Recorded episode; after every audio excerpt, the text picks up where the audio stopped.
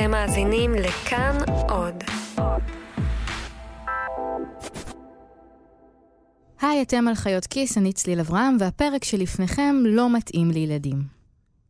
בשבועיים האחרונים דיברתי עם שלושה אנשים שמסתובבים עם משהו כבד על הלב. המלחמה בתימן נשארה מלחמה נשכחת, פשוט שתיקה. בעצם מאז מלחמת העולם השנייה אנחנו עדים לאסון ההומניטרי הכבד ביותר. הוא לא רחוק מאיתנו, אבל אנחנו כמעט ולא מתעניינים בו, כמעט ולא מסתכלים עליו. תימן לא כל כך מעניינת, אין לה נפט, היא לא כל כך חשובה מבחינה פוליטית.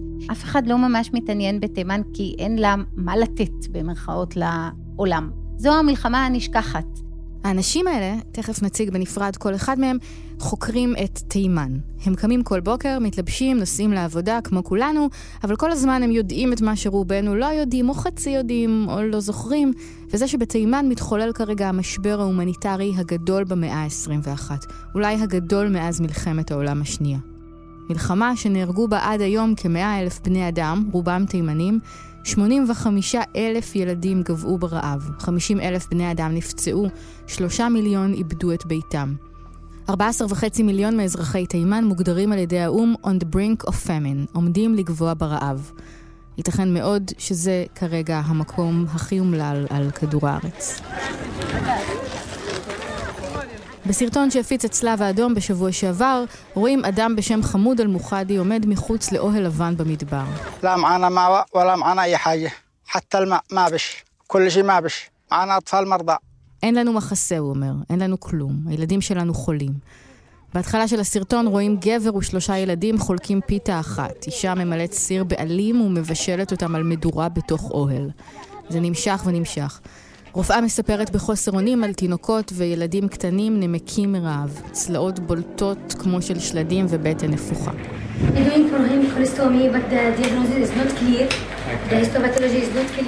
בכתבה הזו ברויטרס רואים אם מספרת למשלחת של האו"ם על הילד שלה. הדיאגנוזה לא ברורה, היא מסבירה לגברים הנכבדים שמבקרים שם. הם חושבים שזו תת-תזונה. ואז המצלמה זזה, ורואים ילד בן ארבע או חמש שנראה פשוט כמו שלד. הוא לובש רק תחתונים, הלסת שלו חדה והבטן נפוחה. ואז המצלמה חוזרת אל האימא, והיא אומרת, אבל עכשיו הוא בסדר. הוא בסדר, אומר אחד מחברי המשלחת, ולא מצליח שלא להשמיע בת צחוק. המראות האלה מוכרים לנו מפעם. לפני הרבה שנים הם הגיעו מסומליה, מביאפרה, קמבודיה ואתיופיה. גם המספרים, כל עשר דקות מת ילד בתימן. ובכל הדוחות של האו"ם, בדיווחים של ארגוני הסיוע ושל הבנק העולמי, ובכתבות שיוצאות מדי פעם מתימן, מופיע הנתון הבא: בתימן לא חסר אוכל, חסר כסף. יש מזון, כלומר בצאנה עיר הבירה, יש אוכל בחנויות. הוא כל כך יקר, שאנשים לא יכולים להרשות לעצמם אותו. זה שמואל לדרמן, הוא היסטוריון ומומחה לג'נוסייד. הוא חבר הפורום לחשיבה אזורית, מרצה באוניברסיטת חיפה ובאוניברסיטה הפתוחה. הפרט הזה לא הרפא ממני מאז שקראתי אותו. הייתי חייבת להבין איך זה קרה.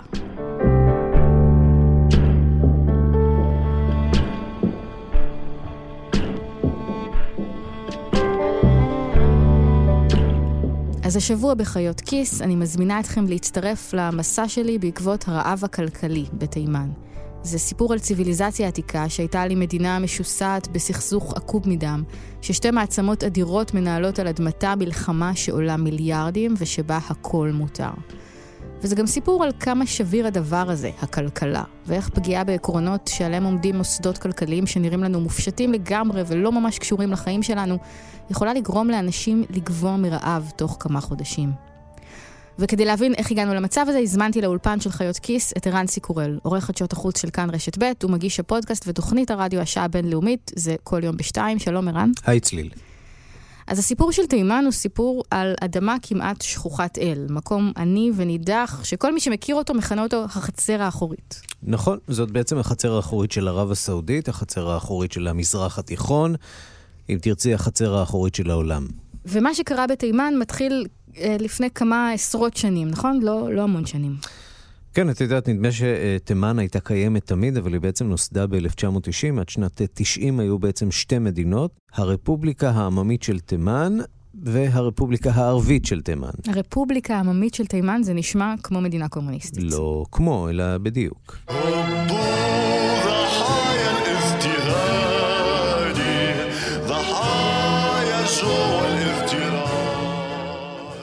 כשברית המועצות קרסה, קרסו גם מדינות מזרח אירופה ואיתן גם תימן הקומוניסטית, והנה יש לנו מדינה תימנית אחת. זה לא החזיק הרבה זמן. לא, סיכויי ההצלחה היו מלכתחילה די נמוכים. גם אם היית מגיעה לכאן לפני הרבה שנים והיית שואלת אותי על המצב של תימן, אז הייתי אומרת, הוא לא ממש טוב. זאת ענבל ניסים לובטון, אני חוקרת תימן ומלמדת באוניברסיטה הפתוחה. בתוך זירה כזאת, אחת התקבצו להן כל כך הרבה בעיות, זה העניין שלי. בתימן המאוחדת חיים 28 מיליון בני אדם, היא מדינה מדברית, הררית ויבשה. רק 30% מהתושבים שלה חיים בערים, ועדיין יש לה מעט מאוד חקלאות, שלא מספיקה כדי לספק מזון לכל התושבים שלה, והיא הולכת ומדלדלת, והחקלאים נוטשים את האדמות. גם האוכלוסייה העירונית היא אוכלוסייה שהיא לפעמים ענייה וחיה ברובעי עוני וכל מיני שכונות פחונים, שזאת אחת התופעות של הגירה לעיר שאנחנו מכירים. כבר לפני המלחמה, ב-2015, התמ"ג לנפש בתימן היה פחות מ-2,000 דולר. זה נתון של מדינות נחשלות מאוד. בישראל, לשם השוואה, זה כ-40 אלף דולר. היום התמ"ג לנפש בתימן הוא פחות מ-500 דולר, וזה כבר נתון של מדינות שהן במשבר כל כך חריף, שהן כמעט ולא מתקיימות יותר כמדינה. תוחלת החיים הממוצעת היא 60, ממוצע ילדים לאישה בתימן הוא כמעט 4.5.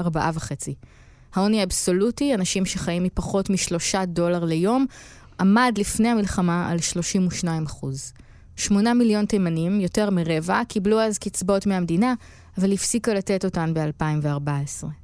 גם גידול המזון המועט שכן יש בתימן הוא פחות ממה שניתן היה לייצר. כלומר, המדינה מייבאת את רוב המזון שלה, אבל גם את הפוטנציאל הקטן שכן יש לה לייצר לעצמה מזון, היא לא מממשת במלואו, כיוון שהיא משתמשת במים המעטים כדי לגדל גת. 15% מהגידולים בתימן הם גידולי גת שצורכים הרבה מאוד מים. הם באים על חשבון מזון ומחמירים את חוסר הביטחון התזונתי. זו מדינה קצת מסטולית, לא נעים להגיד, זו אוכלוסייה. בגלל כל המצוקות והקשיים הכלכליים, החברתיים, המצב הפוליטי הבעייתי, זה הפך להיות איזשהו סוג של מפלט עבור אנשים, וחלק מההוואי של הגברים אה, זה לשבת בדיוואנים כאלה, במין אה, קומונות אה, כאלה, ו- וללעוס גת, ולבכות על גורלם המר. ולחלקת האדמה הענייה והנשכחת הזאת יש מקור חיים אחד, מיצרי באבל מנדב. המיצרים שמובילים לים סוף, והם גם מקור הצרות שלה. חולשת למעשה על מיצרי באבל מנדב. דרכם עוברים כ-15 מיליון חביות נפט ביום, לא פחות. זה דוקטור יואל גוז'נסקי מהמכון למחקרי ביטחון לאומי. בעצם חולשת על המעבר המערבי אה, למיצרים. השולט בתימן אה, שולט במידה רבה גם אה, במיצרים ובתנועת הנפט צפונה לכיוון, אה, בעיקר לכיוון אה, אירופה. השליטה על ים סוף היא בעצם הנכס האסטרטגי הכי הכי חשוב של מדינה אחרת, של המעצמה הגדולה מצפון, סעודיה. כלומר, אם היפותטית, תימן הקטנה והחלשה הייתה יכולה לסגור לסעודיה החזקה והגדולה את המיצרים, אין לסעודיה ייצוא נפט. אין לה כסף ואין לה כוח פוליטי. נכון, ולכן סעודיה הבטיחה שתימן תהיה חלשה, ולא באמת תשלוט על המיצרים. אוקיי, אז יש לנו פינה נידחת בחצי האי ערב, שכל מה שיש לה זה גישה לים. מה עוד יש בתימן? אוכלוסייה שסועה ומסוכסכת, יש בה המון שבטים ששונאים כמובן אחד את השני, אנחנו לא ניכנס לכל הדקויות, זה יהיה קצת כמו להסביר את החברה הישראלית למישהו שלא מכיר, אבל בגדול יש שם 35% שיעים, שאותם לכאורה מייצג פלג שנקרא חות'ים, ו-65% סונים. החות'ים מרוכזים בעיקר בצפון תימן והסונים בדרום. זה נשמע כמו מתכון למלחמת אזרחים. לא רק מלחמת אזרחים, גם מלחמה אזורית. גם בתימן, לא שכחנו, נמשכות ההפגנות נגד השלטון. בעיר טייז נפצעו היום שבעה מפגינים מירי של אזרחים חמושים. יותר משלושה חודשים עברו מאז פרוץ ההפגנות נגד המשטר, והסוף עוד לא נראה באופק. בשלב הראשון, האביב הערבי נראה בתימן כמו בהרבה מאוד מקומות אחרים, כמו מחאת האוהלים ברוטשילד אפילו, אבל לאט לאט התחלנו להבין שמשהו אחר, אלים הרבה יותר קורה כאן. החות'ים, השיעים בסיפור הזה, שתמיד היו אוכלוסייה מקופחת, לא היו מוכנים להשלים יותר עם המצב הזה. לא שהייתה בתימן אוכלוסייה לא מקופחת. כן, זה נכון. בכל מקרה, בעוד שהמחאות המקוריות עסקו בשחרור, ליברליזציה של תימן, דמוקרטיזציה, החות'ים תפסו טרמפ על הבלגן הזה ופתחו במערכה משלהם במטרה להשתלט על השלטון. ודי מהר הם הצליחו. כן, בשנת 2015 החות'ים כובשים את צנעא ועולים על הפרלמנט של תימן, הממשל שקיים מאז איחוד המדינה מאז 1990, מאבד בעצם את עיר הבירה שלו, והנשיא המיתולוגי של תימן, דלי עבדולה סאלח, נמלט עם הממשלה שלו לעיר הדרומית עדן. משם הוא בעצם ממשיך לשלוט על החלקים שהחות'ים לא הצליחו לכבוש. אוקיי, אז בואו נסכם שנייה. יש לנו מלחמת אזרחים בין הממשלה החוקית שהיא סונית לבין המורדים שהם חות'ים שיעים. החות'ים מצליחים להשתלט על חלקים גדולים וגם על הבירה, וכל הזמן הזה זו עדיין מלחמת אזרחים פנימית תימנית. כן, עד שיום אחד היא מפסיקה להיות כזו, המעצמות מתחילות לשלוח ידיים. מה קרה פתאום? בעצם לכל אחד מהצדדים האלה יש גב של אחת מהמעצמות הגדולות אה, של המזרח התיכון, הממשלה החוקית, הגולה, היא בת חסותה של סעודיה, והחות'ים הם זוכים לתמיכה נרחבת מאוד מאיראן, שגם מזרימה להם נשק כמובן.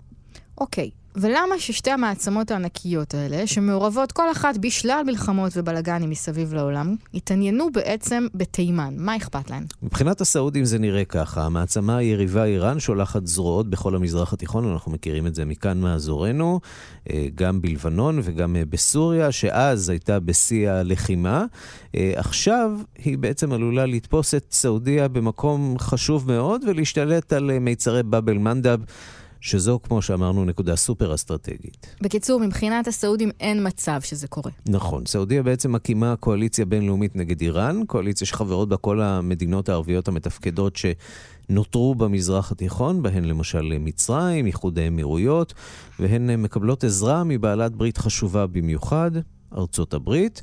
והיא עושה עוד דבר שאמריקנים מאוד אוהבים, קונה נשק. הרבה הרבה נשק מאמריקה, צרפת ובריטניה.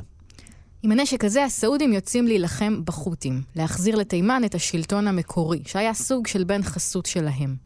והם חושבים שלנצח את החות'ים תהיה מלחמונת, עניין של כמה שבועות. שלוש וחצי שנים חלפו מאז. הם ממש הסתבכו שם, יש כאלה שמתארים את זה כווייטנאם הסעודית. זה שוב דוקטור יואל גוז'נסקי.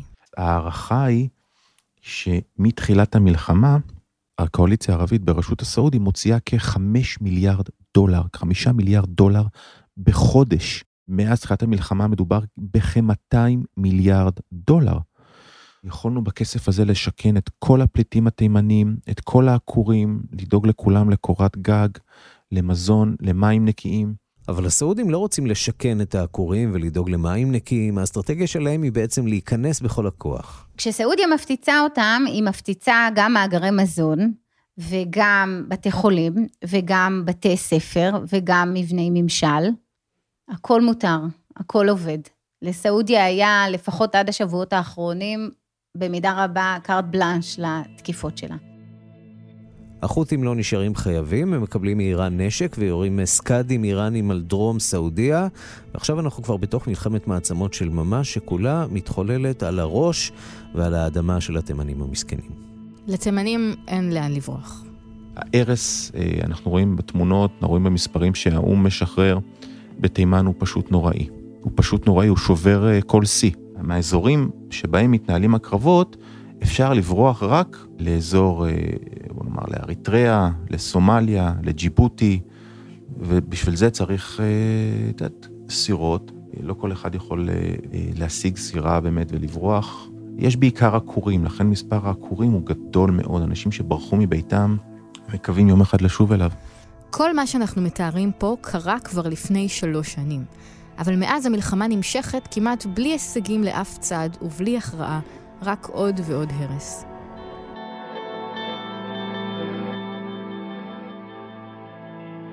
אז רגע לפני שאנחנו עוברים לסיפור הכלכלי, אני רוצה לסכם רגע איך נראית תימן עכשיו ממעוף הציפור. בתוך המלבן הזה שהוא תימן, יש בעצם שני חלקים. אחד הוא מין ריבוע בחלק הצפון-מערבי, שהוא החלק המאוכלס של תימן. החלק הזה נמצא בשליטת המורדים, החות'ים, שנתמכים על ידי איראן, ובו נמצאת הבירה צנעא. הם שולטים בחוף הצפון-מערבי של תימן. והשאר בשליטת הממשלה החוקית של תימן, זו שהאו"ם מכיר בה, אה, והיא נמלטה לעיר הדרומית עדן. הם שולטים בחוף הדרומי וברוב החוף המערבי, מלבד חתיכה קטנה שהחות'ים הצליחו לכבוש, ועוד מזרחה משם, במדבר התימני ההררי שמשתרע עד הגבול עם אומן, יש בכלל שטחים שנגסו בהם אל-קאעידה ודאעש, אבל אנחנו לא ניכנס לזה כרגע. המצב הזה של המלחמה נמשך כבר שלוש שנים. הוא איום ונורא, הוא גרם, כמו שיואל הסביר, לפליטים, עקורים, להרס של תשתיות שהביא איתו גם התפרצות עצומה של חולרה שגבתה אלפי קורבנות. וכל זה נורא. אבל כל הזמן הזה, המלחמה הזו עדיין לא גרמה לרעב, וזה היה ככה הרבה זמן, עד אמצע 2016. אבל אז קרה משהו. והדבר הזה שקרה הוא המלחמה הכלכלית. עכשיו נדבר על איך בדיוק היא קרתה. בשורה התחתונה כן, להריב את תימן עד שהם יכנו, או במילים של אה, בכיר סעודי, שאנחנו לא יודעים בדיוק מי הוא, אבל הוא מצוטט באחד הדוחות האחרונים שיצאו, שאנחנו נשלוט בהם, אנחנו נאכיל אותם.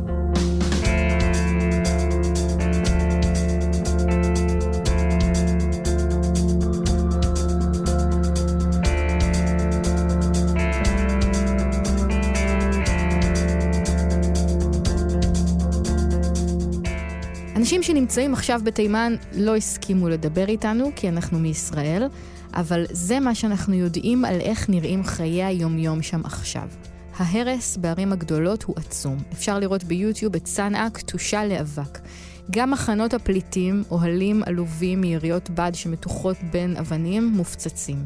לתושבים אין לאן לברוח. מעבר למיצרים נמצאת סומליה, שהיא בעצמה אחת המדינות האומללות ביותר בעולם. לכן המונים חיים באוהלים ובמחנות פליטים. אין בתימן כבר שגרת חיים של ללכת לעבודה ולחזור הביתה. יש מלחמה. מי שלא עסוק בלהילחם או לברוח, עוסק בלשרוד. בכתבה בערוץ יוטיוב שנקרא Unreported News, ראיתי רופא מבקר בכפר קטן ועני באזור העיר הנצורה אל-חודדה. כמעט 70% מהילדים פה סובלים מתת-תזונה, הוא אומר. זה המצב הכי קשה של תת-תזונה שראיתי. הוא מודד את היקף הזרוע של פעוט ואומר פחות מ-11 סנטימטר. זה מצב של תת-תזונה קריטית. הרופאים נותנים לילדים זריקות ויטמינים ועיסת בוטנים.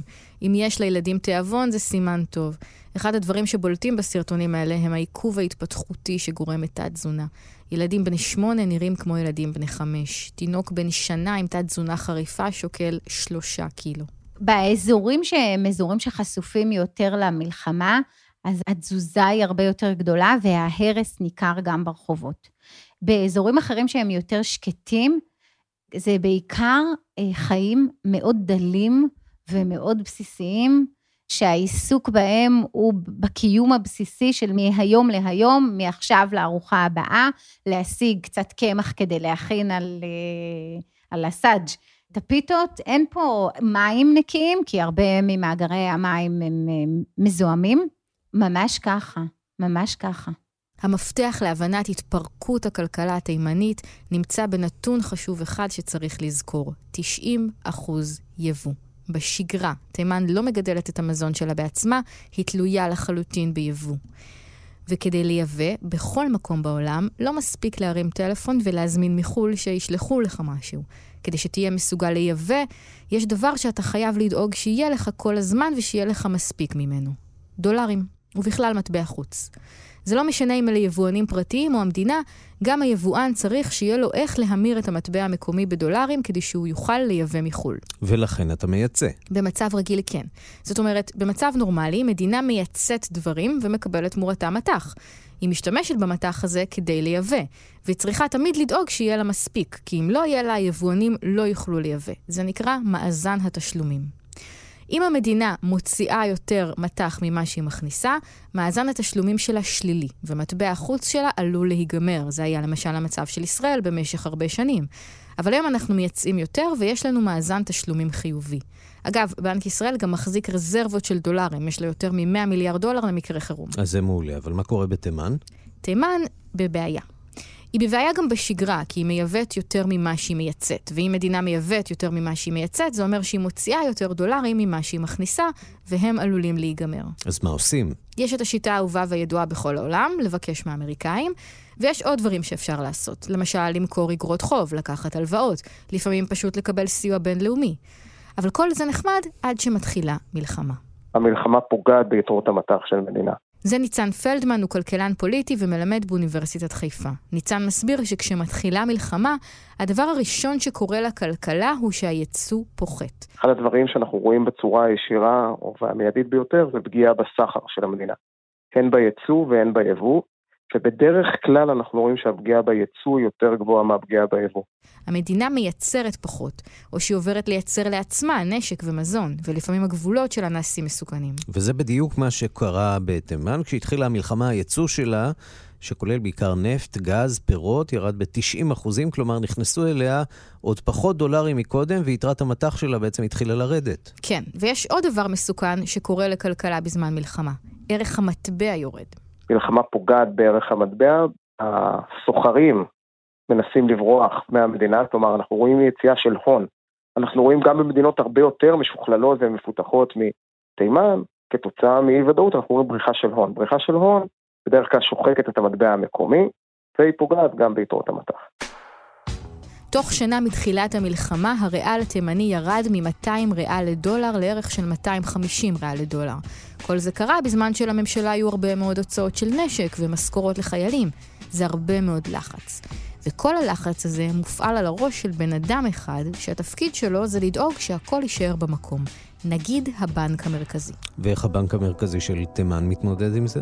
הבנק המרכזי של תימן דווקא איתר מיד את הסכנה. הוא הבין שהדבר הדחוף ביותר הוא לדאוג שיישארו דולרים, ושהדולרים האלה יהיו זמינים קודם כל לחברות שמייבאות מזון. אתה זוכר את הרזרבה של 100 מיליארד דולר שיש mm-hmm. לבנק ישראל היום סגריר? אז גם לבנק המרכזי של תימן היו רזרבות, היו לו משהו כמו חמישה מיליארד דולר, והוא דאג שהם יגיעו קודם כל ליבואנים. כדי שהם יוכלו להחליף ריאלים לדולרים, לקנות מזון ולמכור אותו. בדיוק. הבנק המרכזי גם קבע שער קבוע של 250 ריאל תימני לדולר, וזהו כדי לשמור על ערך המטבע. מה זה אומר? למי זה טוב בדיוק? זה טוב ליבואני המזון, כי אם ערך המטבע עולה ועולה, הם צריכים לגייס יותר ויותר ריאלים תמורת כל דולר. וזה טוב גם לאזרחים, כי אם המזון יתייקר עבור היבואנים, הוא מתייקר גם עבורם. אבל אם למרות שהערך של הריאל בעולם, בשוק החופשי, מאוד מאוד יורד, הבנק עדיין מסכים להחליף להם דולרים בערך קבוע של 250 ריאל, הם יכולים להשאיר את הראש מעל המים איכשהו. אוקיי, okay, אבל אנחנו יודעים שהכלכלה התימנית כן ניזוקה מהמלחמה בתקופה הזאת. נכון, הדולרים הלכו ואזלו. ההכנסות של הממשלה ירדו מאוד וההוצאות גדלו. אבל גם אז זה עדיין לא היה רעב המוני. השינוי הדרמטי קרה ב-18 בספטמבר 2016. יצא לך במקרה לשמוע את הפרק שלנו על הריבית? ברור, אני מקשיב לכל הפרקים שלכם, ויש לי גם תמונה שלכם על ה desktop. מעולה. אז בפרק ההוא הסברנו שהתפקיד של הבנק המרכזי הוא להלוות כסף לכל הבנקים האחרים. נכון, בנק ישראל דואג שללאומי ולפועלים ולכל החברים שלהם יהיו בעצם מספיק שקלים שאנחנו נוכל למשוך אחר כך משם. בדיוק. אבל מה קורה אם יש הפיכה? מה אם אתה נגיד בנק ישראל, אגב, באמת שמעתי שהתפקיד הזה לא מאויש. ויש הפיכה שלטונית, וחלק מהסניפים של חלק מהבנקים שתחת אחריותך בעצם נמצאים עכשיו בטריטוריה שנשלטת על ידי ממשלה חדשה שתפסה את השלטון בכוח. מה אתה עושה? זאת שאלה מעניינת, כי מצד אחד, אם אני אעביר להם כספים, אני בעצם מממן את הטרור, לא? הם מקבלים נשק מאיראן ונלחמים בממשלה שמינתה אותי לתפקיד. מצד שני, אם התפקיד שלי הוא לדאוג ליציבות הכלכלה, ליתרות המטח, ליבוא המזון, הדבר הנכון הוא להמשיך להזרים להם כסף. זה גם מה שחשב נגיד הבנק המרכזי התימני. הוא שמר על הניטרליות של הבנק ודאג שיהיה כסף לכל הבנקים שבשטח תימן. אבל ראש הממשלה לא קיבל את זה. הוא טען שבעצם זה שהבנק מעביר כסף לבנקים שנמצאים בטריטוריה של המורדים, הוא בעצם תומך בהם, לוקח צד במלחמה. נשיא תימן, האדי, פיטר את הנגיד ואת כל הדירקטוריון של הבנק ומינה את אנשיו במקומם. הוא העביר אותה מצנעא שבשליטת המורדים לעדן, שעדיין בשליטתו. או במילים אחרות, הוא בעצם השתלט על הבנק המרכזי. בדיוק. הבנק המרכזי של תימן הפך להיות בעצם הבנק של הממשלה. וככה התחילה הקטסטרופה.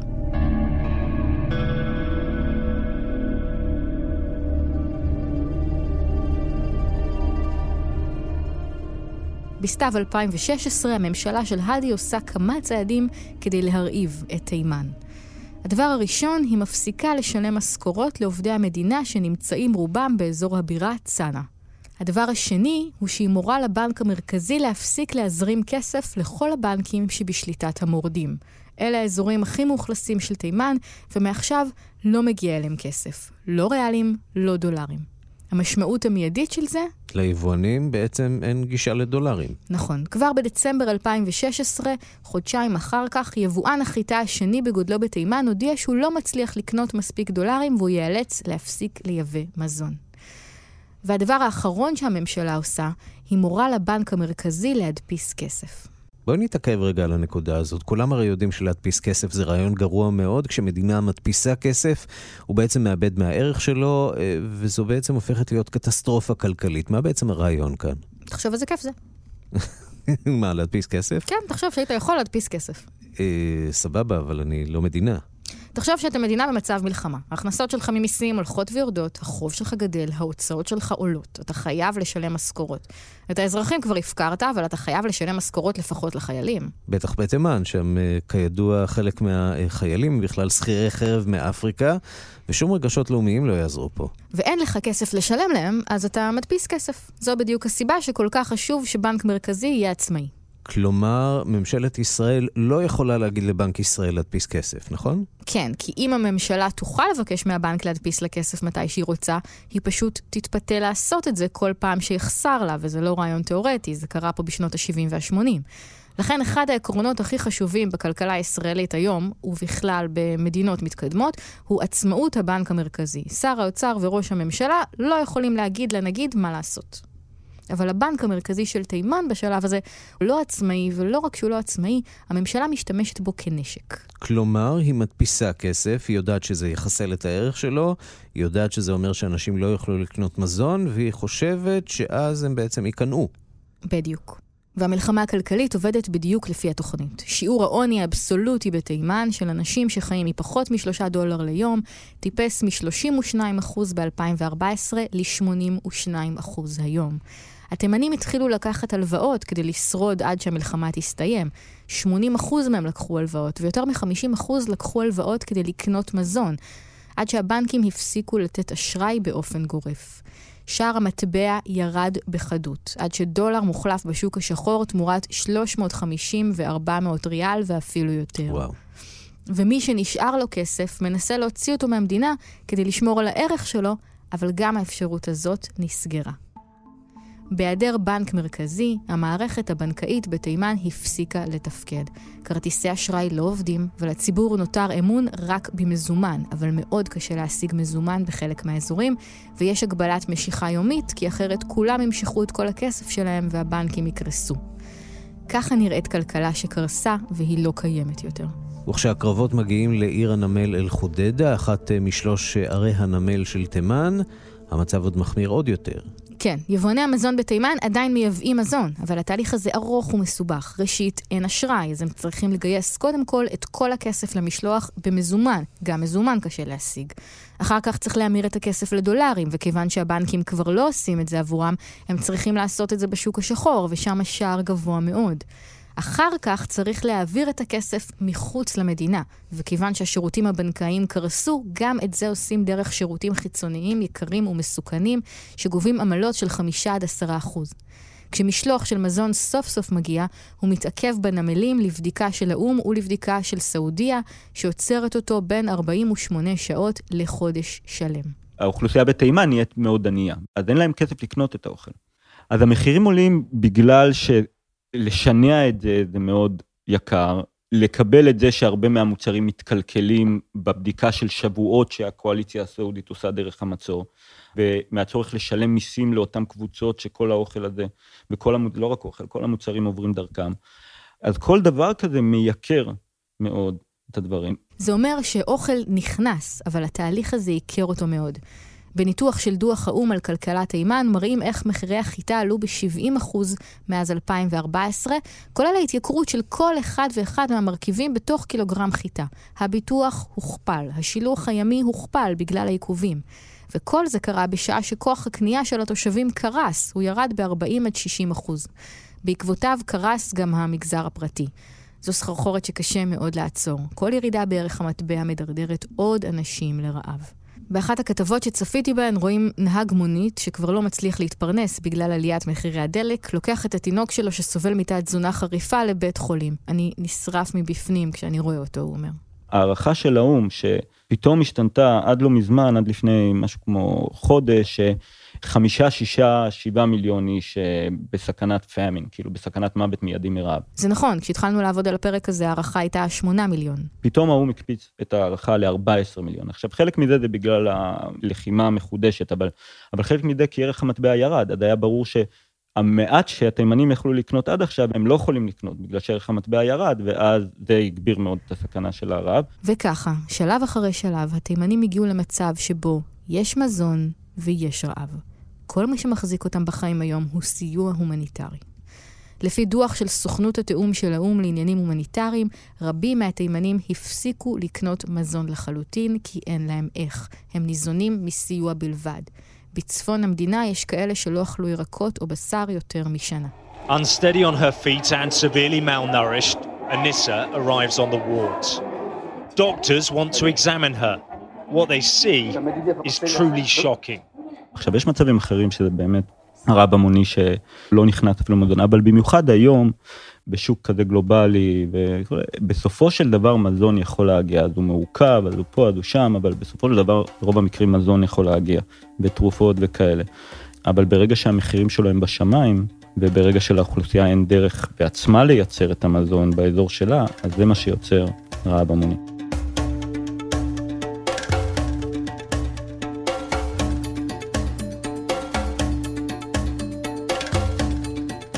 האו"ם כל הזמן מזהיר מפני פאמין, פאמין, כאילו, שזה אה, מוות המוני מרעב, כן? האו"ם מחויב להגדרות מאוד מסוימות מתי אפשר להכריז על פאמין. ואין לו מספיק נתונים מתימן כדי, על פי ההגדרות האלה להכריז, אז הוא כל הזמן מזהיר עוד רגע אנחנו על פאמין, עוד רגע אנחנו על פאמין. מוות המוני באמת מרעב של מאות אלפים, אולי מיליונים, יכול להתחיל מהיום למחר. כלומר, זה קצת הגזמה, אבל בזמן מאוד מאוד קצר. כלומר, זה חלק מהדינמיקה הזאת, ש, שאין מזון ואין מזון, ואנשים מתים ואנשים מתים, אבל כאילו ארגוני הסיוע איכשהו מצליחים לעשות משהו, אבל אז אוכלוסייה שלמה שעד אז הוגדרה כעל סף מוות מרעב, פשוט מתחילה למות ברעב במספרים הרבה יותר גדולים. שלוש פעמים במהלך העבודה על הפרק הזה פשוט נגמרו לי המילים ולא יכולתי לדבר. פעם אחת הייתה כשיואל גוז'נסקי אמר לי שהתימנים בורחים לסומליה. הפעם השנייה הייתה כששמואל לדרמן ציטט את הבכיר הסעודי שאמר שהתימנים יאכלו כשהסעודים ישלטו בהם. הפעם השלישית הייתה כשענבל ניסים לובטון סיפרה לי שאחרי שהתימנים חזרו כבר לסוג של סחר חליפין, ואחרי שהם מכרו את התכשיטיים שיש להם, כבר לא נשאר להם שום דבר למכור. כלום, חוץ מהילדים שלהם. עוד תופעה, שהיא תופעה מקובלת בתימן גם בימים כתיקונם, אבל היא תופעה שהיא קצינה. מה שקורה עכשיו זה שמשפחות מחתנות ילדות לפעמים בגילאי שמונה ותשע, כאיזשהו אה, מערך חילופין בתמורה לאוכל, בתמורה למגורים, כשמשפחות רוצות, יש הרי תהליך של הגירה פנימית ותזוזה ותנועה מאוד גדולה מאזורי לחימה של אוכלוסיות. ומשפחה ממוצעת היא משפחה של חמישה או שישה ילדים, ולפחות אחד חולה בתוך המשפחה הזאת. אז זה הפך להיות אפילו איזשהו סוג של סחר בבני אדם במובן הזה. אחת מתופעות הלוואי הרעות מאוד של המלחמה הזאת זה גיוס בכפייה של ילדים ללחימה. זה לא רק שנותנים להם נשק, אלא שלפעמים, למשל, בגלל אזורים ממוקשים, מריצים אותם על אותם שדות מוקשים, כדי לנקות את השטחים האלה, ומבטיחים למשפחות שלהם שייתנו להם סיוע כלכלי כזה או אחר בתמורה לסיוע שלהם למאמץ המלחמתי.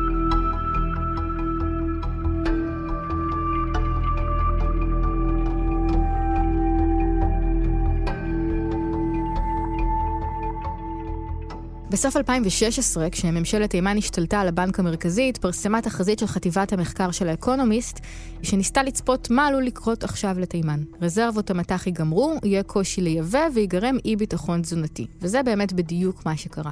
אבל היה שם עוד משפט. בעקבות חוסר הביטחון התזונתי, תוך שנה עד שנה וחצי העריכו באקונומיסט, יהיה הסכם שלום. וזה לא קרה.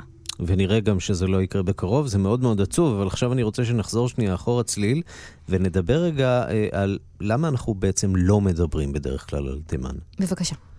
אז ההסבר הראשון שעולה בהקשר הזה, זה מה שנשמע לנו הכי הגיוני. זה לא תופס כי זה עוד אייטם על סונים נגד שיעים. מה שקוראים לו לפעמים בחוסר רגישות, ערבים הורגים ערבים. כן, זה פשוט uh, סיפור לא מעניין לרבים, לא מעניין כמו סיפורים אחרים במזרח התיכון שהם יותר מובנים ומוכרים. ישראל, סוריה, איראן. מתי הסיפור הזה מתחיל להיות מעניין? ממש בחודש האחרון, כשפתאום היה פרצוף שאפשר לדבר עליו בהקשר הזה, הפרצוף של העיתונאי הסעודי ג'מאל חשוקג'י. גם אחרי ההודעה הסעודית כי ג'מאל חשוקג'י מצא את מותו בבניין הקונסוליה באיסטנבול, התמונה עדיין לא ברורה. כלומר, רצח של עיתונאי אחד שווה יותר מפשעים נגד האנושות והרעבה של מיליונים. נכון, עוד עדות לכך שה-CNN אפקט, למרות הכל, עדיין קיים. למרות שחשבנו שהוא נעלם. מה זה ה-CNN אפקט? כשהתקשורת העולמית מציפה נושא ופתאום מתחילים לדבר עליו וגם לעשות משהו בעניין. היום זה כבר לא כל כך פשוט, הרי השוק מוצף במידע, מוצף בערוצי חדשות, ובכל זאת, משהו כאן בכל זאת מתחיל לזוז. כשקריסטיאן אמנפור בשנות ה-90 דיווחה מהשטח בבלקן, אף אחד לא הצליח לעמוד מול התמונות. אחריהן ראינו גם התערבות אה, של נאט"ו, כך גם בכאוס ששורר בסומליה כבר אין סוף שנים, הדיווח והפרסום גרר את ארצות הברית להתערבות די איומה. שאחר כך גם הובאה למשל בסרט בלק הוקדאון, שם זה נגמר רע מאוד. וזה מביא אותנו בעצם לסיבה השנייה והיותר מורכבת לכך שלא מדברים על תימן. אנחנו דיברנו uh, בתחילת הפודקאסט על uh, מלחמת אזרחים פנים תימנית, אחר כך על מלחמה בין סונים לשים, אבל זה לא ממש מדויק. יש פה גם מלחמה בין שתי מעצמות אזוריות, סעודיה ואיראן. והצד הזה בלחימה, שאנחנו uh, קוראים לו סעודים, הוא בעצם קואליציה, ובקואליציה הזאת חברות מצרים, איחוד האמירויות, בחריין, ויש לה uh, עוד תומכת אחת גדולה מבחוץ. תן לי לנחש. זה דונלד טראמפ בסרטון שצולם ממש לפני שבועיים, והוא מסביר כאן למה כל מה שמעניין אותו אה, בנוגע למלחמה הזאת אה, והברית עם סעודיה הוא בעצם הכלכלה האמריקנית ומחירי הנפט. We're not going to give up hundreds of billions of dollars in orders and let Russia, China and everybody else have them. It's all about, for me, very simple, it's America first. בשנה שעברה טראמפ חתם על עסקת נשק עצומה, 350 מיליארד דולרים במשך עשר שנים, שבמסגרתו סעודיה מקבלת טנקים, ספינות מלחמה, טילים, רדאר, תקשורת, סייבר. 110 מיליארד דולרים עוברים מיד, השאר בשנים הבאות. זה אומר שלארצות הברית אין שום אינטרס שהמלחמה הזאת תסתיים. טוב, אני קצת יותר אופטימי מזה. הנחת היסוד שלי היא שלארצות הברית יש עוד אינטרסים חוץ מאינטרסים כלכליים, אבל אם נזקק רק את הסיפור הכלכלי, אז כן, ארצות הברית מרוויחה כאן בגדול, וכל זה כמובן מתיישב טוב מאוד עם התוכניות של הנשיא טראמפ להגדיל את הייצור, להגדיל את מקומות התעסוקה. וזה גם מסביר את השתיקה התקשורתית לגבי תימן, כשבצד אחד ארצות הברית ובת בריתה סעודיה, ובצד השני איראן, לעיתונאים המערביים קשה אפילו להתחיל להבין ולהסביר מה קורה שם. אגב, במהלך הניסיון שלנו לדבר עם תימנים, אחד מהם אמר לי בפירוש, נראה לך שאני אסכים לדבר עם ישראלים שהם שותפים הלכה למעשה לקואליציה הזאת? כך שגם אנחנו, אה, מה לעשות, משתלבים בתיאוריות הקונספירציה הכלליות כתומכים של סעודיה. בכל מקרה, אם לעיתונים האמריקאים לא ברור מי נגד מי במלחמה הזאת, לתימנים ברור לגמרי. בסרטונים של ארגוני הסיוע אפשר לראות את הפגזים שכתוב עליהם Made in the US. אחד מהפעילים בקונגרס האמריקאי נגד המלחמה, קריס מרפי, סנטור קריס מרפי, אמר את זה, על כל אזרח שמת בתימן יש חותמת אמריקאית. אנחנו לא יודעים את זה לרוב, כי קשה להבין את זה מהדיווחים. התימנים יודעים את זה, הם רואים איזה מטוסים מפציצים אותם, איזה פצצות יורדות עליהם, והם יודעים שארצות הברית היא מאחורי הסיפור הזה. מבחינתם, מבחינת הרבה מהם, זה מלחמה סעודית-אמריקאית. בריטניה גם שם, מכירות הנשק של בריטניה לערב הסעודית צמחו ב-500 אחוז, ובעידן של ברקסיט זה מאוד טוב לבריטניה. ובכל זאת הפעילות בקונגרס והלחץ התקשורתי כנראה כן הזיזו משהו, כי הבוקר מתחילות שיחות שלום בשוודיה, והחות'ים גם הסכימו להחזיר בתור איזה צעד ראשון אה, שבויים.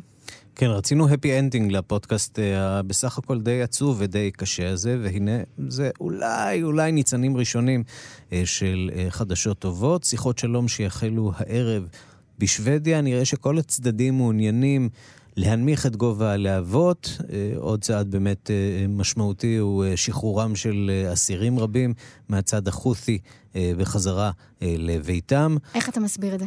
בעיקר הלחץ הבינלאומי, הלחץ הבינלאומי שמגיע מכיוונה של ארצות הברית על סעודיה, נכונות גוברת שלה לנסות לפתור את הבעיה הזאת. גם הסעודים מתברר כנראה לא מאוד גאים בתמונות הללו שמגיעות אה, מתימן, של ילדים מזי רעב אה, ומדינה שנמצאת במשבר כל כך עמוק שאף אחד כבר לא יכול להכיל.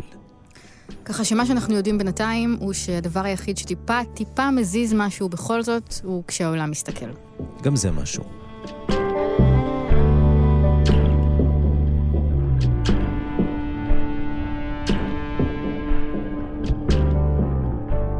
זה דור שלם של ילדים שפשוט נהרס. בעיות של רעב, בעיות של מחלות, גם אם אתה שורד אותם, אז אה, בעיות התפתחות, לא לדבר על חינוך בתימן או כל דבר כזה, גם אפשר לדבר על השפעות של אה, נישואים בגיל מוקדם, כלומר ההשלכות של הסיפור הזה, זה, זה בעצם הרס של דור שלם של ילדים בתימן.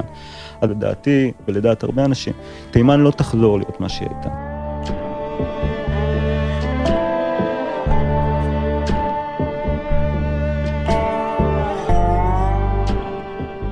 אנחנו היינו חיות כיס, הפודקאסט הכלכלי של כאן. תודה רבה שהפניתם את המבט שלכם לתימן יחד איתנו.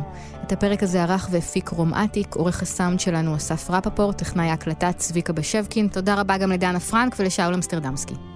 אתם מוזמנים להמשיך את השיחה איתנו בקבוצת הפייסבוק שלנו, ואפשר לשמוע את כל הפרקים האחרים שלנו, כל אחד ואחד מהם פחות עצוב מהפרק הזה, באתר כאן, בכל אפליקציית פודקאסטים ובספוטיפיי.